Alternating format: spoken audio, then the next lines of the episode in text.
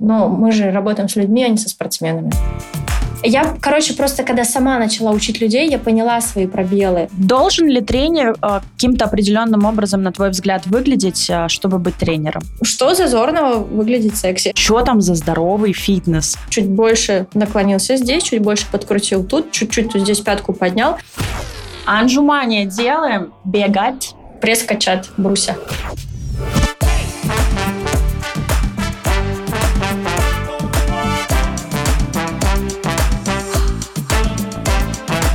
Привет, на связи Настя Кириченко. Это подкаст «Коротко и по телу». Здесь мы говорим о том, как работать с телом и любить свое дело.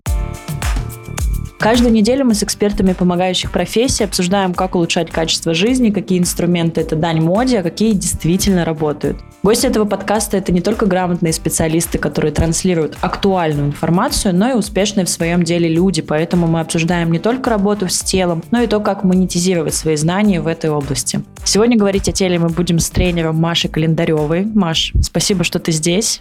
Ура!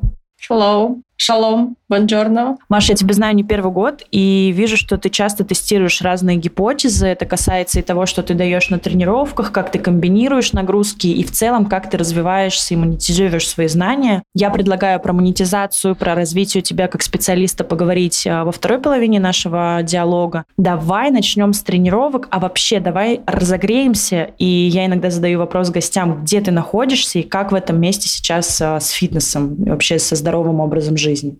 О, в данный момент я нахожусь э, в Казахстане, в городе Шимкент, это на самом юге. И я работаю на себя уже ну, больше трех лет в онлайне полностью. Но за нехваткой офлайна, как это сейчас э, модно, то есть сейчас обратно все в офлайн покатили. У меня появилась э, острая потребность, я пошла в World Class, устроилась здесь э, в клуб и веду несколько часов для себя, для души. Также я здесь еще была в студии, вот студии, которая ближе к нашему да, методу такого не клубного, а более камерный формат такой, да, свой, уютный. И здесь и так, и так есть. И вот в клубном формате существовать немножко мне сложнее, потому что там требуется вот так и вот так, и не шаг в сторону, потому что есть определенные правила. Поэтому, если говорить о клубе, то, наверное, я не вижу, что что-то прям так поменялось.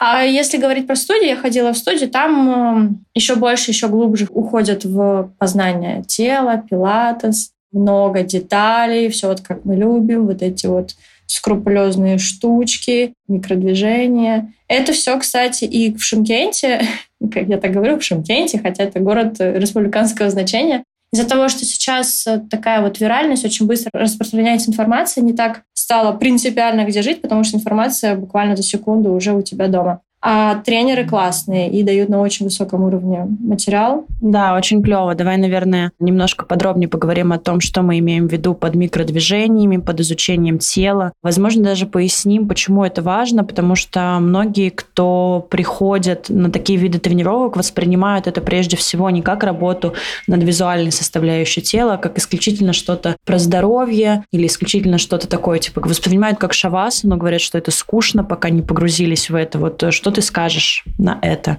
Ну, если скучно, наверное, не надо этим заниматься. Наверное, пока еще рано. Я не буду заставлять человека делать скучные вещи. Это самое, мне кажется, очень мрачное, что может быть в карьере тренера, заставлять человека делать то, что ему очень не нравится. Ну, всегда есть, конечно, компромиссы. Мне кажется, будет клево, если мы поговорим вообще о том, что мы имеем в виду, когда говорим про что-то такое вдумчивое и так далее. Может быть, раскроем то, что кроется за пресловутым умным фитнесом, здоровым фитнесом, потому что за последние три года это стало очень распространено. Я со временем выработала такой термин как э, рисовать э, фломастерами. У тебя есть э, в наборе, например, четыре цвета, да, и ты учишься рисовать ими. Базовый красный, зеленый, желтый, синий. И вот ты с ними там что-то как-то вырисовываешь, у тебя получается вполне себе неплохой рисуночек. Ну, видно, что хотел сказать автор. Но когда у тебя появляется больше фломастеров различных оттенков, различных структур, плотностей, фракций и так далее, этим всем можно начать жонглировать, рисовать, и картина становится более глубокой, такой... Ну, это когда же я еще иногда сравниваю с изучением языков. То есть у тебя, например, уровень А1, А2, и ты вполне себе можешь существовать. На B1, B2 тебе открываются новые вещи, на C1, C2 тебе открываются новые вещи, но иногда так хочется уйти на А1 и поболтать ни о чем. И это все можно вот так вот в разные слои перемещаться, они все хороши. Но вот если переносить прямо на фитнес, что ты подразумеваешь, когда говоришь, а, вот у тебя есть там 4-5 цветов, какие это виды нагрузок? Ну, я думаю, позвоночник должен проработать во всех плоскостях. Будет здорово, если все-таки человек получит нагрузку стоя, потому что он все-таки человек прямоходящий, поэтому стоя что-то он должен поделать. А, опять же, сейчас сказала во всех плоскостях, и тут, наверное, поплыли и клиенты, и, и тренеры, потому что а что плоскости? Окейси. Давайте еще откатимся назад. Есть глобальные базовые движения в теле. Давайте так, стопы, таз, грудная клетка. Ну, пусть еще плечи здесь будут. Возможно, грудная клетка звучит сложно, но вот эта вот штука, вот, где у вас ребра, это вот она. Возьмите сейчас, потрогайте, это она. Она имеет свойство различно всяко двигаться. И вот ваш тренер должен это все подвигать в различных, окей, режимах и в различных темпах. И под разной нагрузкой. То есть вариация нагрузки мы берем, как да, фломастер с разными оттенками. То есть это веса, я говорю про веса, да, тяжесть. Дальше темп, да, какой темп, быстрый, медленный. И третье, пусть будет длительность. Насколько долго человек может находиться в одном контексте, выполнять определенное действие по длине времени. Класс. Давай подсоберем. Получается, когда мы говорим про базовые движения, про 3, 4, 5 цветов фломастеров, мы говорим про то, что мы двигаем регион голеностопа, тазобедренные суставы, грудную клетку, и ты сказала, ну давай добавим плечи. Потом ты решила обойти плоскости. Ну, давай поясни. Мне кажется, что тоже уже примерно все туда идем. Плоскости, получается, горизонтальная плоскость, мы говорим про вращение. Умными словами мы еще часто называем это ротацией. Боковые наклоны, фронтальная плоскость. Говорю в формате наклонов, потому что так проще всего фронтальную плоскость объяснить. И сагитальная плоскость, сгибание, разгибание. Это как если мы скрючимся, а потом наоборот таки раскроем грудную клетку. И вот э, если учитывать все регионы и все плоскости, это уже пусть будет красный и зеленый, например, да? Что-то еще, пожалуйста, давай вот время, да? Ну, я сказала веса, наверное, все-таки работа под нагрузкой, она необходима для гипертрофии, для мышц а все-таки мы держимся за счет мышц, и мышцы нужно развивать. И они же еще участвуют в метаболизме. И если их мало, то он будет э, слабенький. Ну и это все влияет на гормональную систему. Короче, есть смысл работать с весами для того, чтобы поддерживать э, свой метаболизм и гормональную систему. Да, классно, что ты это тоже отметила. Я бы Здесь либо порассуждала, либо добавила, что когда мы говорим о работе с весами, мы не говорим о том, что нужно сразу взять там 30, 40, 60 килограмм. Конечно, конечно, да. То есть мы имеем в виду гантели, гири от даже 2 килограмм. Вот у меня многих э, клиентов э, набор 2 килограмма гантель, 4 килограмма, и некоторых я уже там прошу на повышение идти брать гирьки по 8 килограммов. Но мы же можем как? Взять, например, с одной гири поработали, в следующем сете, например, две гири, или, например, с одной и той же гири, но подольше, подольше, подлиннее. Или именно вот на вот эту повторяемость, то есть способность выдерживать нагрузку долго, одну и ту же, да, и держать ее в определенную единицу времени. Или же мы можем увеличить рычаг, то есть работа с рычагами, работа с тем, вот, например, мы можем делать просто движение, а можем чуть больше добавить наклон тела. Вот тебе плечо силы увеличилось, КПД упражнения растет там x3, ну я уж не буду, не, я не замеряла, не, такие следы не проделала, хотя очень хочется. А чуть-чуть рычаг поменяли. Ну, то есть мы же тоже тел, на тело можно по-разному смотреть, как на фасциальную систему, как на систему мышечную, как на систему чакры, чакральную как на систему рычагов. И ты вот этими разными слоями мыслишь каждый раз в зависимости от того, что клиенту надо. Ну и что ты еще считаешь ему надо. И вот рычаги — это один тоже из способов варьировать нагрузку, то есть чуть больше наклонился здесь, чуть больше подкрутил тут, чуть-чуть здесь пятку поднял. То есть одно и то же упражнение можно делать с разных КПД. Вот ты, например, приседаешь, без веса, вот тебе один КПД. Вот ты приседаешь с весом, вот тебе второй КПД. Вот ты приседаешь с весом, пятки поднял, вот тебе третий КПД. Вот ты приседаешь, плюс еще учитываешь там работу лопаток, вот тебе четвертое КПД. И насколько твоей оперативки в голове хватит все это удерживать, настолько ты как бы Видишь, клиент сыпется, падает, все, стопаем, здесь хватит. Ну, еще такое, чтобы нервная система это выдерживала. А можешь на примере каких-то упражнений рассказать, э, как можно с рычагами прикольно жонглировать? Как можно, например, усложнять на примере какого-то одного упражнения и как упрощать? Планка. Вот вы стоите в планке на коленях, вот вы стоите в планке на прямых ногах. Вот у вас на коленях какой рычаг? И какой у вас рычаг, когда вы подняли колени? То есть вот это расстояние между стопой и голенью добавилось вам как дополнительное усложнение. Всегда на в планке на прямых ногах стоять сложнее. Поэтому опция есть на коленях, Но потому, почему? Потому что э, не такой большой рычаг. Там у вас огромный рычаг от пятки до макушки, а здесь у вас рычаг от колена до макушки. Я думаю, что сейчас физики ликуют, а не физики такие «What?» Ну, вообще, тело — это тоже такая математика. Некоторые даже упражнения можно описывать какими-то математическими функциями, там, синусоидами. Спасибо за пример с планкой. Мне кажется, это максимально понятная история. И я бы добавила, что не нужно бояться планки с колен на каких-то этапах, когда ваше тело не готово к длинному рычагу. Для вас это будет гораздо эффективнее, и легкое не значит неэффективное. Хочется прям заострить на этом внимание. Ну и раз мы заговорили про планку, давай поговорим а, про разные режимы работы. Вот если возвращаться к фломастерам. Говоря про несколько цветов, мы говорим про несколько регионов тела, голеностоп, таз, грудная клетка, про несколько плоскостей, в которых желательно вращаться, двигаться. Далее мы на это нанизываем работу с весами, помогаем мышцам уходить в гипертрофию вообще. Как простыми словами объяснить, зачем мы работаем с весами? Прям вот просто, давай чтобы мышцы получали нагрузку, они хотя бы, чтобы не, не терялись, да, не, не истощались. Мы же теряем мышечный объем, если не занимаемся. Просто поддерживаем, чтобы он не угасал, не, не терялся. А уже женщинам это особенно критично, потому что мы с возрастом теряем мышечную массу просто. Особенно после 40 лет, там, в период уже таких изменений гормональных. Просто женщина, по-моему, до килограмма, что ли. Я не, не берусь здесь утверждать, но какое-то количество мышц она теряет. Просто вот, если ничего не делает. Поэтому это как бы необходимо для выживания, даже так. А что будет, если мы будем так активно терять мышечную массу? Ну, подумаешь, нет мышц, зато стройная.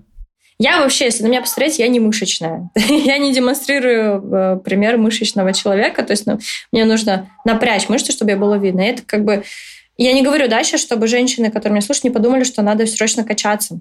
Но необходимо поддерживать мышцы, просто хотя бы... Э, не говорим про внешний вид, ладно, хотя он все-таки важен, если у тебя нет мышц, у тебя процессы в организме начинают замедляться, они начинают не так быстро развиваться, и продукты распада, я сейчас просто даже логически мыслю, продукты распада медленнее выходят. Как бы ты потребляешь пищу, и она не питает эти мышцы, она же должна мышцы питать. Она их не будет питать, она будет откладываться. Просто даже тупо вот так. То есть, когда есть мышцы, есть что кормить. Плюс ко всему, ну, ты сильный, сила у тебя есть, ты ходишь. Не знаю, насколько это как бы бенефит для человека. Ну, не знаю, вам это важно, нет, типа иметь силу подниматься по ступенькам, брать пакеты, брать детей, собак, котов, мужей, жен, кому что. Ну, можно, конечно, не поднимать, можно воспользоваться услугой доставки, но это, наверное, вопрос, э, что кому надо. Мне прикольно ощущать силу внутри себя. Я просто человек такой, который любит спорт различный, и мне нравится приходить в спорт и сразу там что-то уже мочь, а не с нуля начинать. И это для меня очень важно, иметь физическую силу. Можно я добавлю здесь, наверное, один из вариантов, как донести можно вот этот бенефит в виде мышечной силы, если вы на базовом уровне не можете для себя найти в этом мотивацию, когда у вас она есть, когда ваше тело с разных сторон развито, Скажем, вы хотите провести выходные активно, идете там с другом, с друзьями, с подругой на скалодром, просто ради досуга. Я понимаю, что не для всех это фан и досуг классно, но тем не менее. Сейчас все таки ну да, Настя, спасибо, очень классно, скалодром, досуг, прекрасно. Поздравляю, сама ходи туда. Не, я понимаю, мне очень понятно, я точно так же провожу выходные. Так, скалодром, гора, погнали. Ну ладно, окей, не каждые выходные, при этом вы там зимой поехали кататься на сноуборде или на лыжах. Э, вам очень сильно пригодится ваше тело. И те, кто занимаются регулярно, прям давайте на конкретном примере. Я в этом году ездила кататься в горы со своими атлетами. То есть мы подружились с теми, с кем тренируемся. И я увидела, насколько круто их тело помогает им кататься. Например, э, одна из девчонок ко мне пришла с э, условной проблемой, с особенностью, что у нее подлетает очень быстро пульс. И в горах она мне сказала, что гораздо легче, она давно катается, гораздо легче преодолевать э, и высоту, гораздо легче разгоняться и потом восстанавливаться. Точно так же другая моя атлетка, у нее раньше были координационные проблемы, когда мы путаем лево-справа, когда мы э, в сложных движениях, сложно сочиненных, сложно подчиненных, я их так называю, движениях, мы не сразу соображаем, куда шагнуть и так далее. При этом в сноуборде, в лыжах это очень даже нужный навык. И вот мы видим, как человек с этим справляется гораздо быстрее. В общем, все это приносит результаты в тех а, вещах, от которых мы базово можем получать удовольствие. Получать удовольствие – это как бы, э, ну, на мой взгляд, основная ценность от жизни. Элементарно, когда мы получаем много удовольствия, нам не хочется заедать отсутствие удовольствия и так далее. Ну, то есть здесь тоже много бонусов. У меня постоянно пишут клиенты, причем мы когда тренируемся, они там не всегда понимают, что зачем, зачем-то надо, а потом такие через год, о, прикинь, я вот, вот так. И у них это вылезает совершенно с неожиданных сторон. Там вот недавно клиентка, а, вот мы тоже ездили в тур, мы ездили по горам, и это довольно такая непростая тема и высокогорье. И они прям отмечали, что вот зачем мне эти тренировки. Мы еще там плюс тренировались каждый день. Это был такой фитнес-тур. И они прям отмечают, как на жизнь их такой side effect. То есть там одна девочка поехала крестить э, маленькую девочку 6 лет. Она говорит, я ее держала или 6 лет, или, ей, или она 6 килограммов. Я не помню. Цифра 6 там есть. И вот, говорит, я ее там долго держала, и я понимаю, что благодаря тренировкам я могу ее держать. Как это случилось? У нас есть физическая оболочка. У нас есть еще мозг, у нас есть еще чувственная часть, эмоциональная, еще духовная, какая-то внутренняя такая неосязаемая штука, хотя эмоции тоже неосязаемые. Ну, в общем, какие-то четыре части нас, которые, может, их больше, если сейчас рассуждать, но вот их э, хочется развивать. Хочется мозг развивать, хочется там какую-то рациональность себя развивать. Опять же, хочется кому? Мне и моему окружению. Вот, собственно, мы этим и занимаемся. Короче, четыре какие-то части, которые ты все развиваешь. Физическую, эмоциональную, духовную и интеллект. И тело это вообще просто оно тебе дано. Ну и мышцы. Что зазорного выглядеть секси? Почему нет? И мышца тебе, если она существует, она тебе вот этот создаст объем, и кожа красиво его натянет, эту мышцу, и будет все это смотреться красиво. Да, мышечные ткани, мышечный корсет, он очень круто влияет на качество кожи, на внешний вид.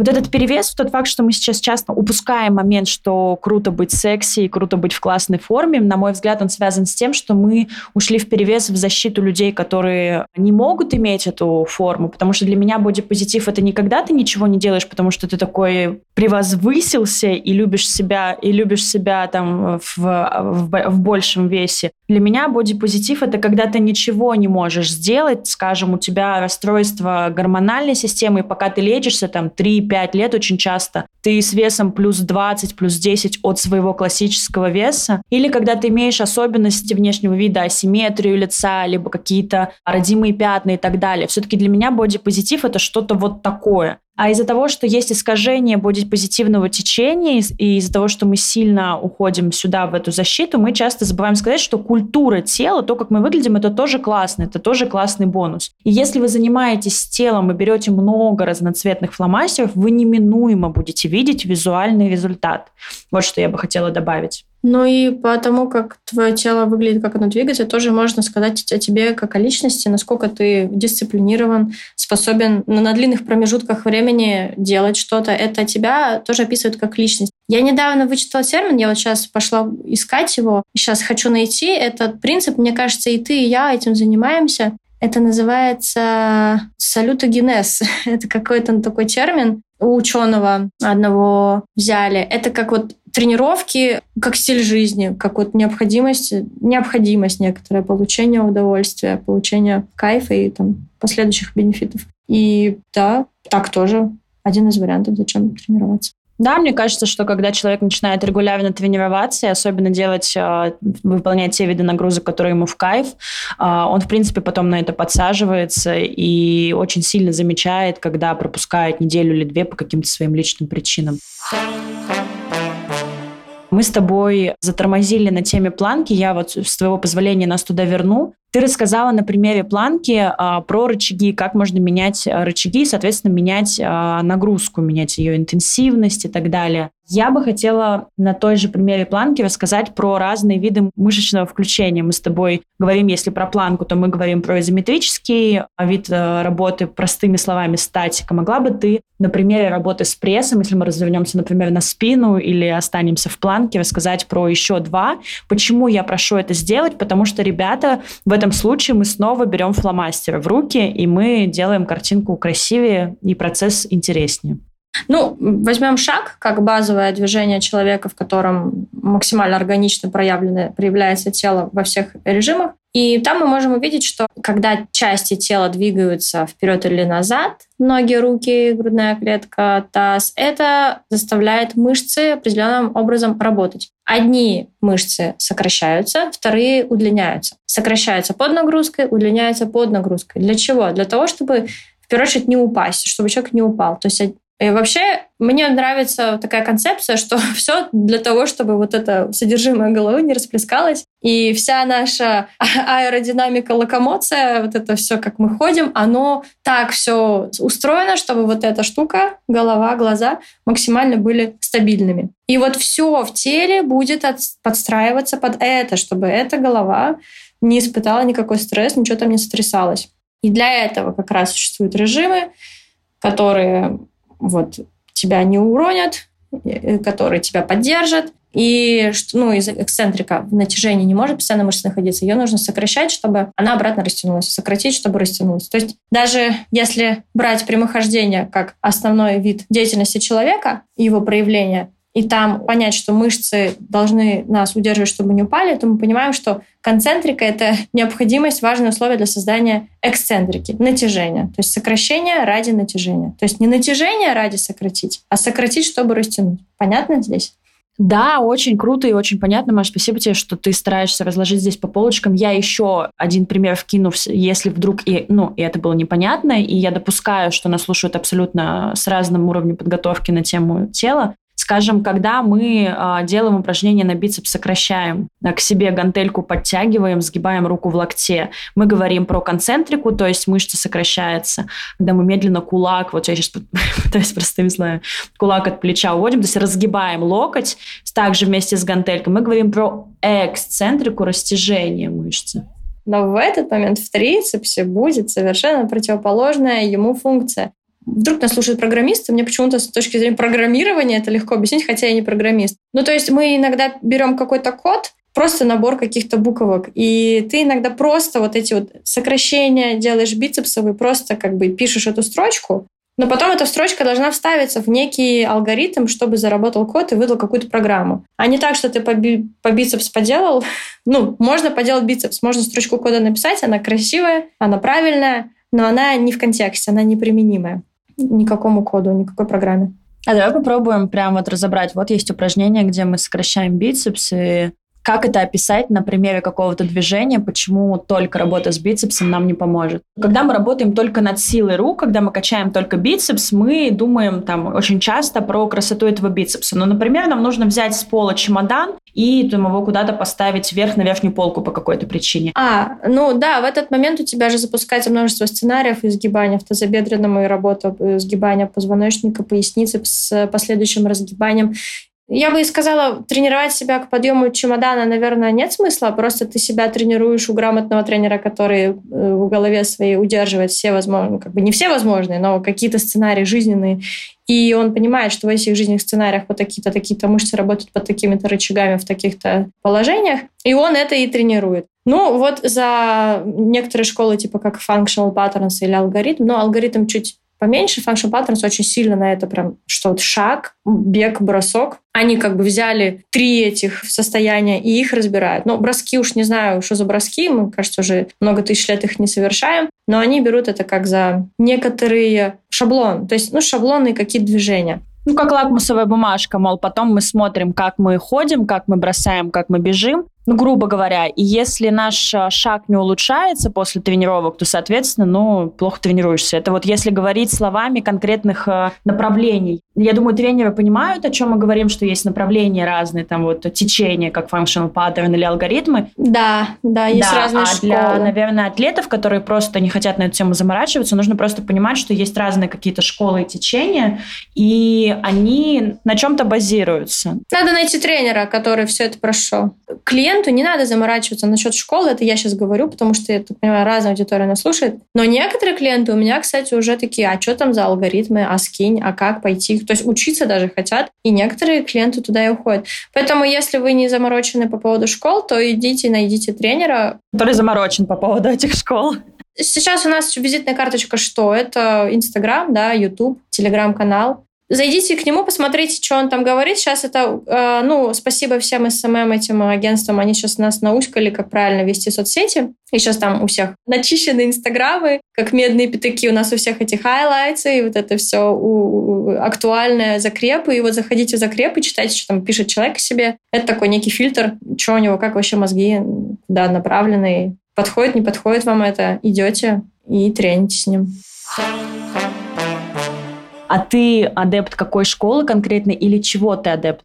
Чего ты придерживаешься в тренировках? Мне пришлось пройти большой путь, прежде чем найти то, что мне по душе. Какое-то время пилатес для меня был номер один, и так меня называют пилатес Queen, как-то так зародилось. И я даже у себя в шапке это пишу, потому что пилатес — это какой-то тоже некий культурный код. Ты пишешь слово пилатес, и люди, зная это слово, считывают тебя как что-то свое. Но за этим кроется очень много опыта. Я просто сейчас поняла, что есть доля маркетинга, где нужно писать конкретные слова, чтобы конкретные люди тебя увидели, и ты была ими услышана. Поэтому я пишу пилатес, я пишу алгоритмы. Это как два таких инструмента, которые больше всего, на мой взгляд, описывают то, что я делаю, и созвучны с моими ценностями, потому что я тоже не люблю ухайдокиваться, убиваться, и мне нравится тот вайб, и как там люди мыслят, и как там не токсично все происходит. Поэтому, да, пилатес алгоритмы вот так у меня и в шапке и написано.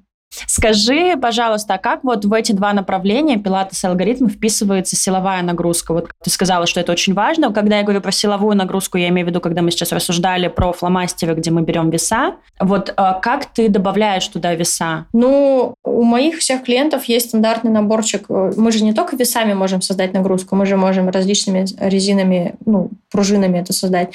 В пилатесе, если мы говорим про мат, пилатес, это большое мое открытие. Пилатес мат — это который на мате, на коврике, да, без ничего. Сидишь, вроде как ножкой машешь. Но я начинала с пилатес мат, и я такая, ну, называют его ЛФК. Если ты ничего кроме этого не знаешь, то для тебя это таким и будет. Но когда ты проходишь путь пилатес самый простецкий, а потом идешь в пилатес, который на реформере, то есть на оборудовании, да, там где вот эти реформеры всякие, и там ты понимаешь, как опять же работает эта система рычагов, этих пружин сокращений, куда надавить и что куда потянуть, и куда как что втянуть, и возвращаешься на пилатес мат, ты понимаешь, что это вообще, типа, ну, апогей, пожалуй, всех тренировок без веса, создать себе такую нагрузку, включить так мышцы, чтобы почувствовать все как надо. Ну, одним э, пилатесом на мате сыпь не будешь, все равно нужны какие-то извне. То есть тягу там не создать, подтягивания там не создать. Да и, в принципе, пилатес, как-то на тягах. Это его минус. Там нету тяг, а их надо делать, и их нужно ну, просто эту функцию выполнять в теле. И у моих клиентов есть набор базовый гантелик, эм, гирик, резин. Я сейчас еще их подбиваю все-таки себе установить э, крюк под потолком и подвесить TRX. Но пока что конверсия ноль, никто не соглашается. Не знаю, что с ними не так. Интересно, почему? Да, странно, что сложного. Я уже готова. У меня в Москве остался просто мои петли. Я одной клиентке их просто загоняю. Типа, давай доставку оформим, возьми, просто так забирай. Будешь подтягиваться. Это же так здорово. Я тоже, когда переезжала, гирю одной, гантели другой. Лишь бы у вас они были, и вы ими занимались. А, ну вот одна клиентка из Таиланда мне пишет, говорит, муж купил турник, поэтому подтягиванием быть. Я такая, ей, класс, и вот мы начнем. Можно я тебя, вот пока мы от подтягивания далеко не ушли, на мой взгляд, вот тот факт, что, например, вот в Пилатесе пиладесе не хватает тяг, а, в другом направлении не хватает, там, например, работы с выносливостью, в третьем силовой.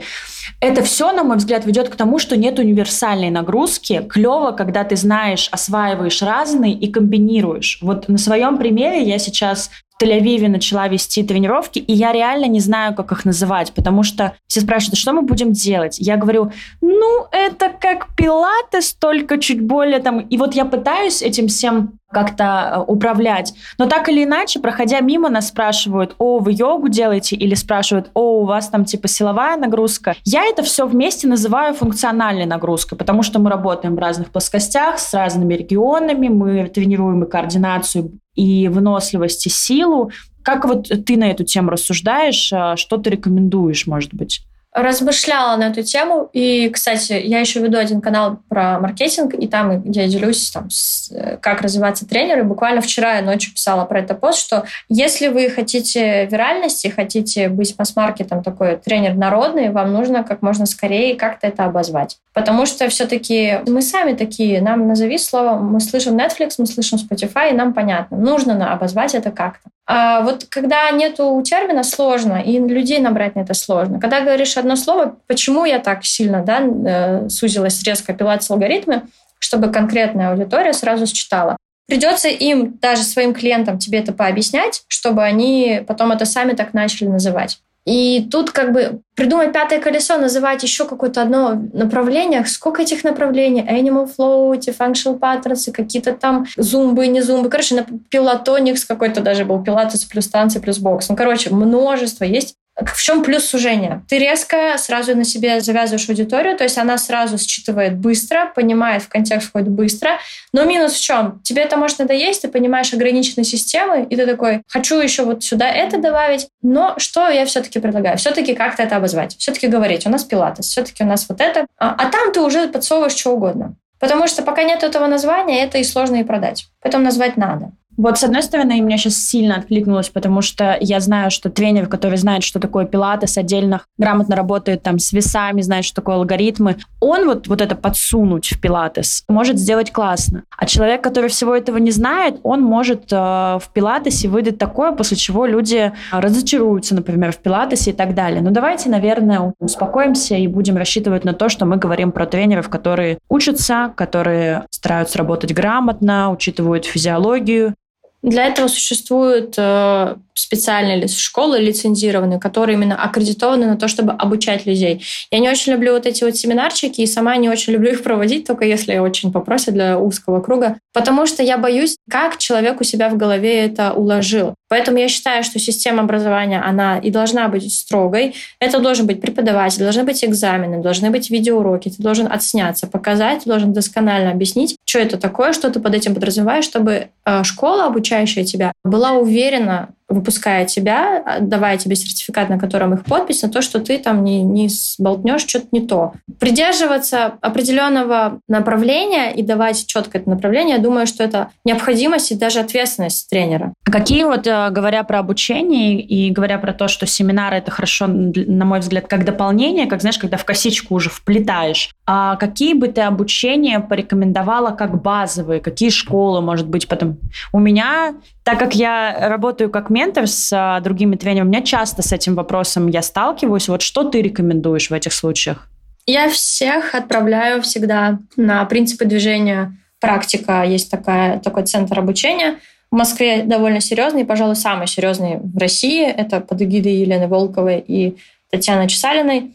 Они занимаются этим давно, они дружат и с Полстаром, и с Фельденкрайзом, и с Links in Motion. Это все иностранные школы. Исходите в практику и возьмите принципы движения. И у меня много так тренеров именно так сделали, и все благодарны, потому что мозги встают на место. А потом я бы предложила пройти Полстар Пила. Ну, я говорю про свой путь. Polestar Pilates на оборудовании. Это годовое обучение. Оно тоже то есть лицензировано. Это не какой-то там приехал чувак, что-то от себя отвел какую-то систему и раздает. Это школа американская, которая давно на рынке. Я, короче, просто когда сама начала учить людей, я поняла свои пробелы. У меня нету вот этого методологии, как учить. И это важный момент. Как методика обучения тренеров, обучения людей. Этому, кстати, учат. Есть даже такие специальные обучения, узнала. И вот э, Polestar точно классно. А потом поживите немножко с этим и сходите, ну, блин, я думаю, что сейчас топ это алгоритмы. Не тратьте свое время, идите сразу туда. Сразу хорошо вам разложат биомеханик ваш, и вы будете просто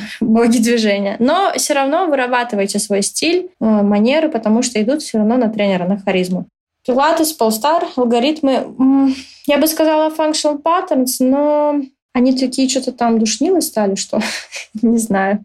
А так, ну, есть еще базовые базы, типа... ФПА? Типа этого, да. Ну, базовая база. Все-таки надо. Вот мне кажется, да, что если вы не закончили мед, и э, вы плохо представляете вообще, что такое тело, организм, то, наверное, я бы рекомендовала какую-то школу типа ФПА, Говорят, что там очень тяжело сдать экзамен, что я считаю лайк. Но нужно понимать, что это классическая база, где до сих пор, хотя не знаю, как сейчас, но вот пару лет назад еще нельзя, чтобы коленки выходили за носок, э, когда мы приседаем. То есть Вообще, в принципе, я бы, наверное, рекомендовала всем специалистам, а, которые начинают обучаться, изучать тело, чуть-чуть добавлять критического мышления, верить, но не упираться и не начать просто бесконечно возводить вообще в какой-то культ, какое-то одно направление. Учитесь, нанизывайте, вплетайте в косичку. И еще, мне кажется, классная тема, на которой стоит заострить внимание. Ты сейчас сказала, что не делайте как одинаково, все равно идут на тренера. Выбирайте то, что вам ближе. Это то, что вас будет продавать офигенно, потому что вы будете этим гореть. Вас будет переть от этого, это невозможно будет скрыть.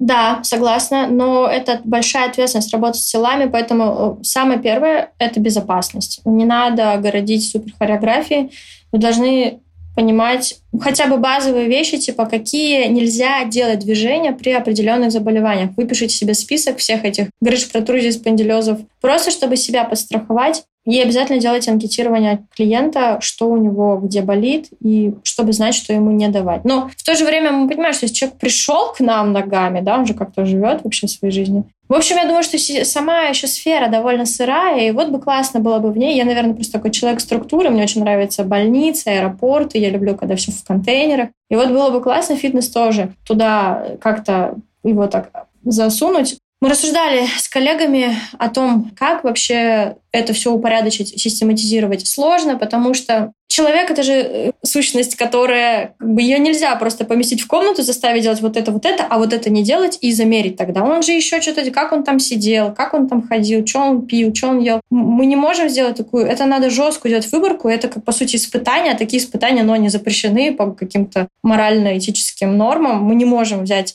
10 людей, заставить их делать вот это и запретить им делать вот это, и на протяжении там трех месяцев это отслеживать и сделать какие-то выводы. Но это просто запрещается судом э, нравов фитнеса by Маша Календарева. Да, и, по, и это проблема, это проблема, мы с коллегами это обсудили, что поэтому такая сфера плавающая, что человек живое существо, и у него со всеми втекающими, вытекающими, и поэтому ты точно не можешь понять, а что именно заэффектило. Вот это упражнение ему улучшило сгибание в голеностопе, или вот это, спортсмены, да, более-менее, которые жестко какие-то сборы, ты там чуть-чуть можешь это, но мы же работаем с людьми, а не со спортсменами. Либо с бывшими спортсменами, которые приходят с большим количеством травм, как правило, ну или с какой-то хроникой.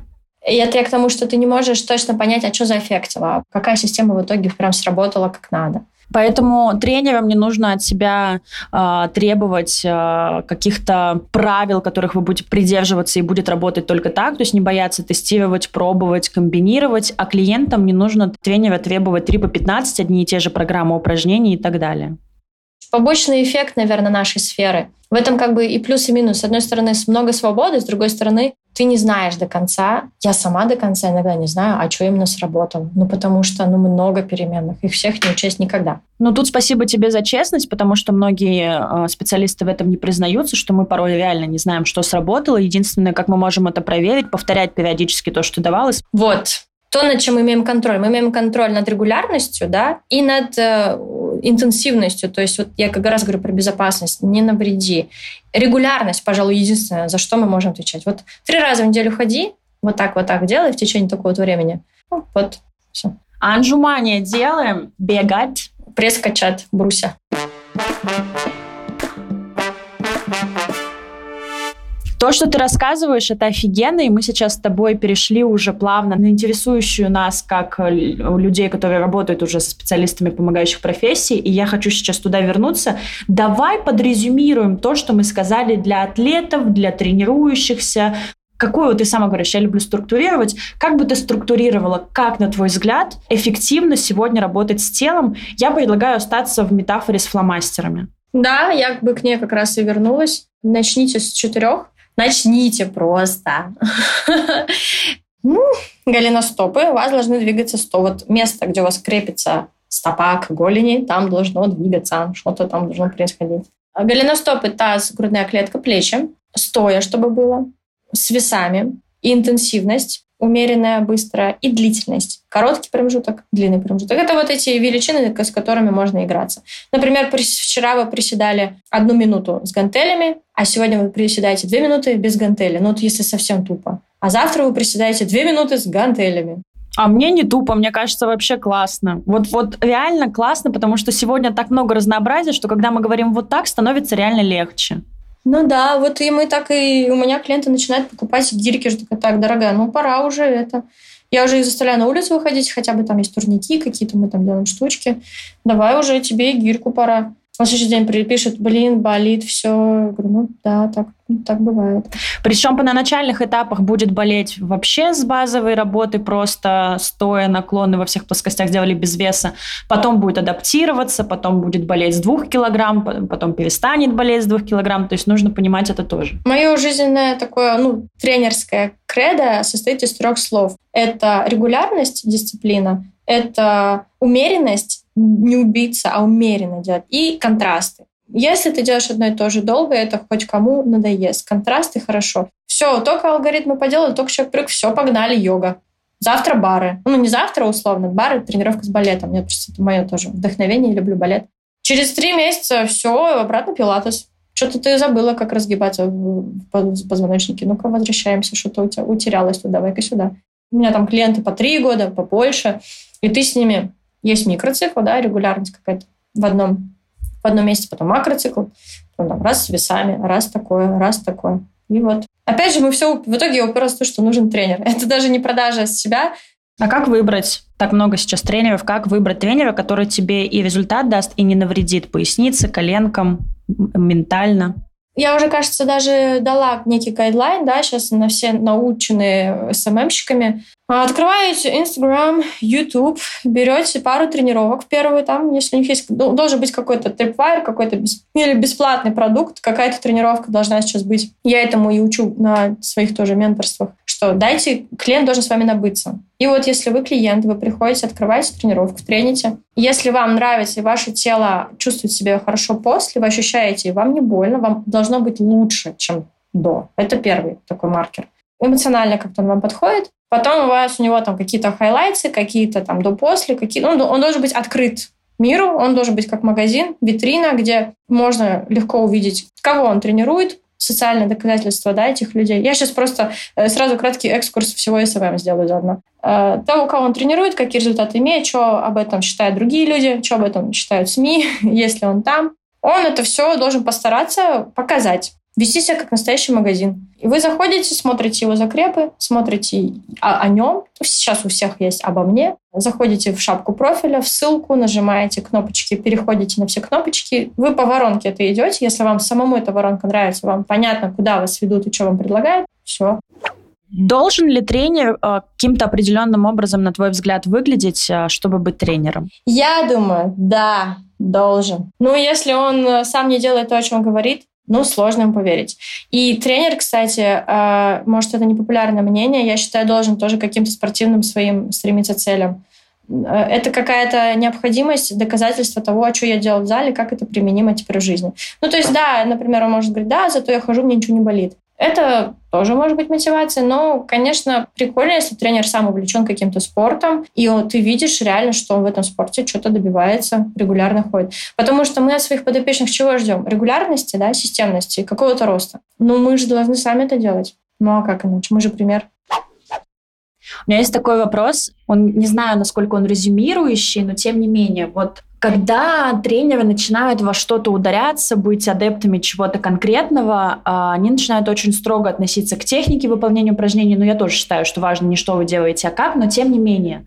Вот если взять конкретный пример, как лучше бегать по загазованной улице или не бегать вообще? Ну, то есть здесь он хотя бы бегает, а здесь он не бегает, потому что это вредно, потому что загазованная улица. Ну, нужно замерить тогда, как, насколько загазованность влияет на его легкие, и замерить КПД, насколько сильно улучшилось его тело в момент бега. Я думаю, что бегать по загазованной улице.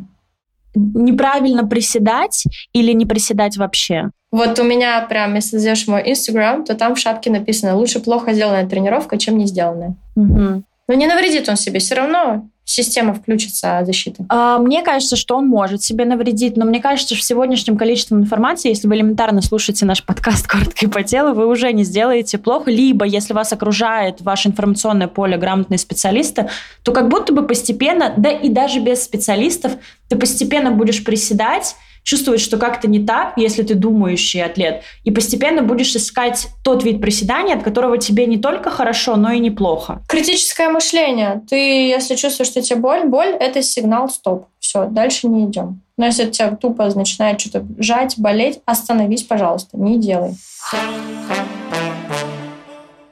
Говоря про развитие специалистов, помогающих профессии, помимо всего того, что ты сказала, и спасибо тебе за это, я очень рада, что мы сегодня прям раскрыли эту тему больше, чем нам удается обычно с экспертами это сделать, потому что вопросов огромное количество. Мне хочется, чтобы выпуски были емкими, все-таки коротко и по телу. Я бы хотела тебя спросить, что, на твой взгляд, в 2023 году там, или последние пару лет хорошо работает для продвижения? Как иметь много клиентов, хорошо зарабатывать в нашей профессии? Хорошо сейчас органика идет Shorts, YouTube. Там очень мало русского сегмента, русскоговорящего. И там YouTube дает хороший прирост, просто выкидывает твои видосы в топ. Опять же, я говорю свой пример. Я не уверена, что у вас работает будет так. Но у меня и еще нескольких людей это сработало лучше, чем в Инстаграме. Инста перенасыщена, и уже сам себя Инстаграм просто троллит того, как он заставил людей быть красивыми и пытаться демонстрировать успех.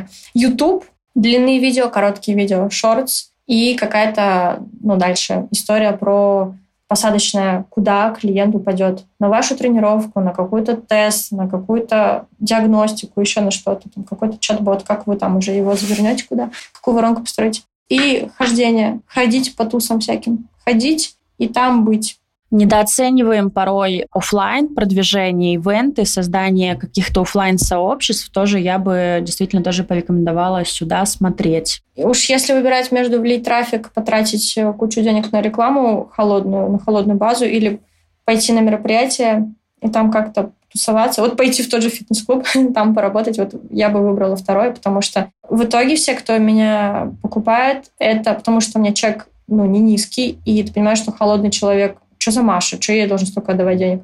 Все это в основном, которые из офлайна люди, как-то меня видели. Очень клево на самом деле. Ты здесь э, заострила внимание про чек, потому что если мы говорим про высокий чек, то по сути нам не нужно огромное количество аудитории, но при этом, если вы делаете массовые продукты, он стоит недорого, то в этом случае будет э, гораздо эффективнее все-таки влить трафик и набрать большое количество холодной аудитории, потом с ними работать. Понимаете, фитнес — это сфера регулярная. Вам хорошо бы иметь подписочную систему. Вот персональный, кто с вами тренируется, да, человек раз в неделю, два раза, это тоже же, по сути, подписочная система. То есть он привязан к вам, это ваш регулярный доход. Но у него нельзя там делать высокий чек. Ну, если у вас, конечно, клиенты различные там звезды, селебрити, опять же, селебрити же друг с другом общаются, они же понимают, что сколько стоит. Ну, персоналка, ну, 10, ну, 15 тысяч рублей. Ну, окей, 20 тысяч рублей, я слышала, такие цены есть за персоналку. Понятно, что селебрити могут столько отдать денег, но нужно понимать, что все равно есть определенный лимит, ну, определенный предел стоимости фитнес-услуги. Человек, который с вами тренируется, он же тренируется регулярно, он же выделяет на эту сферу определенное количество денег. И если у вас, конечно, круг не селебрити, да, где вы едете по барвихам всяким и там трените вот так вот выездами, если вы не такой тренер, то там высокий чек, это ну, опасная игра в этой игре, потому что отвалился клиент, минус сразу много денег среднюю вы учитываете сумму, сколько зарабатывает там. Вы не знаете, сколько зарабатывает ваш клиент, но примерно вы понимаете, сколько он готов. Для этого нужно их просто каздевить, опросы делать, а, спрашивать, сколько готов потратить на эту сферу. Ну, все честно говорит. Я так, кстати, выяснила, одна у меня клиентка сказала, говорит, ну, типа, в среднем 25 тысяч рублей. Ну, говорит, ну, если нужно больше, она как будто переживала, что я сейчас подниму цены на персоналки, она уже такая, ну, если надо будет больше, ладно, давай больше. И я такая, блин, больше, чем я думала, если честно. Из этого формируется ваша цена. И я бы, наверное, здесь добавила два поинта. Во-первых, что высокие чеки это не панацея, ты это тоже сказала, но я заострю на это внимание, потому что сейчас последний год модно вообще чеки без потолка, и вроде как мы вообще сейчас туда пойдем. Это не обязательно. Вы можете работать с массовым продуктом. Там тоже есть заработок. А второе, а, у меня был опыт работы с популярными людьми, и очень часто люди туда идут, специалисты с ощущением, что там действительно нет потолка, у них много денег, они могут заплатить сколько угодно. Ты верно подметила, что они, во-первых, между собой общаются и знают цены. А во-вторых, сколько бы у человека не было денег, он всегда какую-то сумму закладывает на месяц или на неделю. И очень часто это невысокая сумма на фитнес, потому что фитнес воспринимается как подписка, а мы привыкли за Netflix платить там 800 рублей, условно, да, и если Netflix выкатит 3000, потому что он, на мой взгляд, может так сделать, имеет право, потому что там дофига всего, то уже люди даже про Netflix задумываются, чего говорить про тренировки, от которого на Netflix ты сел и смотришь и батонишься, а тренировки еще и нужно прикладывать усилия. Поэтому здесь тоже нужно, о, нужно опять этот пресловутый баланс, нужно понимать все эти факторы, находить какое-то среднее арифметическое. Тут очень простое объяснение. Человек готов выделить сумму огромную разово на какую-то разовую покупку, разовую транзакцию. Какое-то обучение жирное, какой-то диван, да, какой-то холодильник, квартира какая-то, машина. Ну, то есть что-то разовое, где ему не нужно каждый месяц покупать машину. Но фитнес — это та часть, которая регулярно требует вложений, я, кстати, заметила, что когда ко мне приходят холодные клиенты, я такая, ну, не из Инстаграма, не из блога, не, не прогретые, я такая, ой, нужно сейчас доказывать, что я классная, пойдите посмотрите мои видосы сначала. То есть чуть-чуть разбаловалась, понимаю, что люди, которые ко мне пришли с блога, они такие вовлеченные, они такие регулярные. Боже, господи, вау. Вот это подарок судьбы, конечно. Спасибо, что я веду блог. Очень тебя понимаю, действительно, вот реально приходят новые люди, ты такой, что мне заново сейчас доказывать, какая я крутая? Я вообще-то 10 лет уже все доказала всем. Ну да, у меня сейчас такая клиентка появилась, и она мне устраивает там истерики, и я понимаю, что я к такому вообще не привыкла. Ну, где-то в начале такое было. Так, а может быть, отказаться? А зачем тогда? Нет, а мне интересно. А я хочу good customer service, а я хочу уметь э, с такими работать, потому что это моя зона роста, да. Я же все-таки про услугу. И я тут поняла, что многие мне делают скидку на вот эту мою какую-то, ну, узнаваемость в узких кругах, что я какая-то там что-то имя себе сделала. И за это они вот тренируются. А я такая, так, а если меня человек не знает, насколько он готов будет со мной тренить, это очень интересно. Я поэтому пошла в клуб, ноль, да, и там я никто для них. Взяла вот этого клиента, где тоже никто для нее. И там я выстраиваю. Я вначале говорила про тестирование. Помимо этого, ты, на мой взгляд, еще специалист, который часто идет в уязвимые зоны, в новые, э, из зоны пресловутой комфорта выходит и так далее. Мне кажется, я просто делаю self-harm, мне иногда кажется. Я просто саморазрушением занимаюсь. Зачем я это делаю? Да, вот ты когда сейчас сказала про то, что, типа, она тебе устраивает истерики, я такая, так, э, наверное, заострю здесь внимание, что если вы сейчас морально не готовы ну, там, вот идти в этот азарт и чего-то доказывать, спокойно отказывайтесь. Мы имеем право выбирать клиентов в том числе, не только они нас выбирают. Не, если у вас есть объем выдерживать, да, человека, то, конечно, берите так, не надо. У меня есть рубрика, буквально две фразы, тебе их нужно продолжить. Как тебе комфортно? Чтобы любить свое тело, нужно... Надо его изучать, надо его знать. Кайф, согласна полностью. Чтобы любить свое дело, нужно... Его делать. Каждый день желательно. Но иногда делаешь его каждый день и все равно не любишь. Тогда ты ставишь на чашу весов, что ты получаешь и что ты вкладываешь. Если что получаешь выше, тогда делаешь. Спасибо за то, что позволила э, чередовать темы и для атлетов, и для специалистов, помогающих профессий. Мне было крайне интересно сделать это именно с тобой. Опять же, потому что ты много тестируешь, потому что ты любишь не зацикливаться. В общем, я тебя со всей силы благодарю. Ой, тебе спасибо, что пригласила меня и что делаешь такой серьезный вклад в сферу. Просто респект. На таких людях держится мир и сфера. Спасибо тебе, Настя. На таких, как мы. Да. Обнимемся.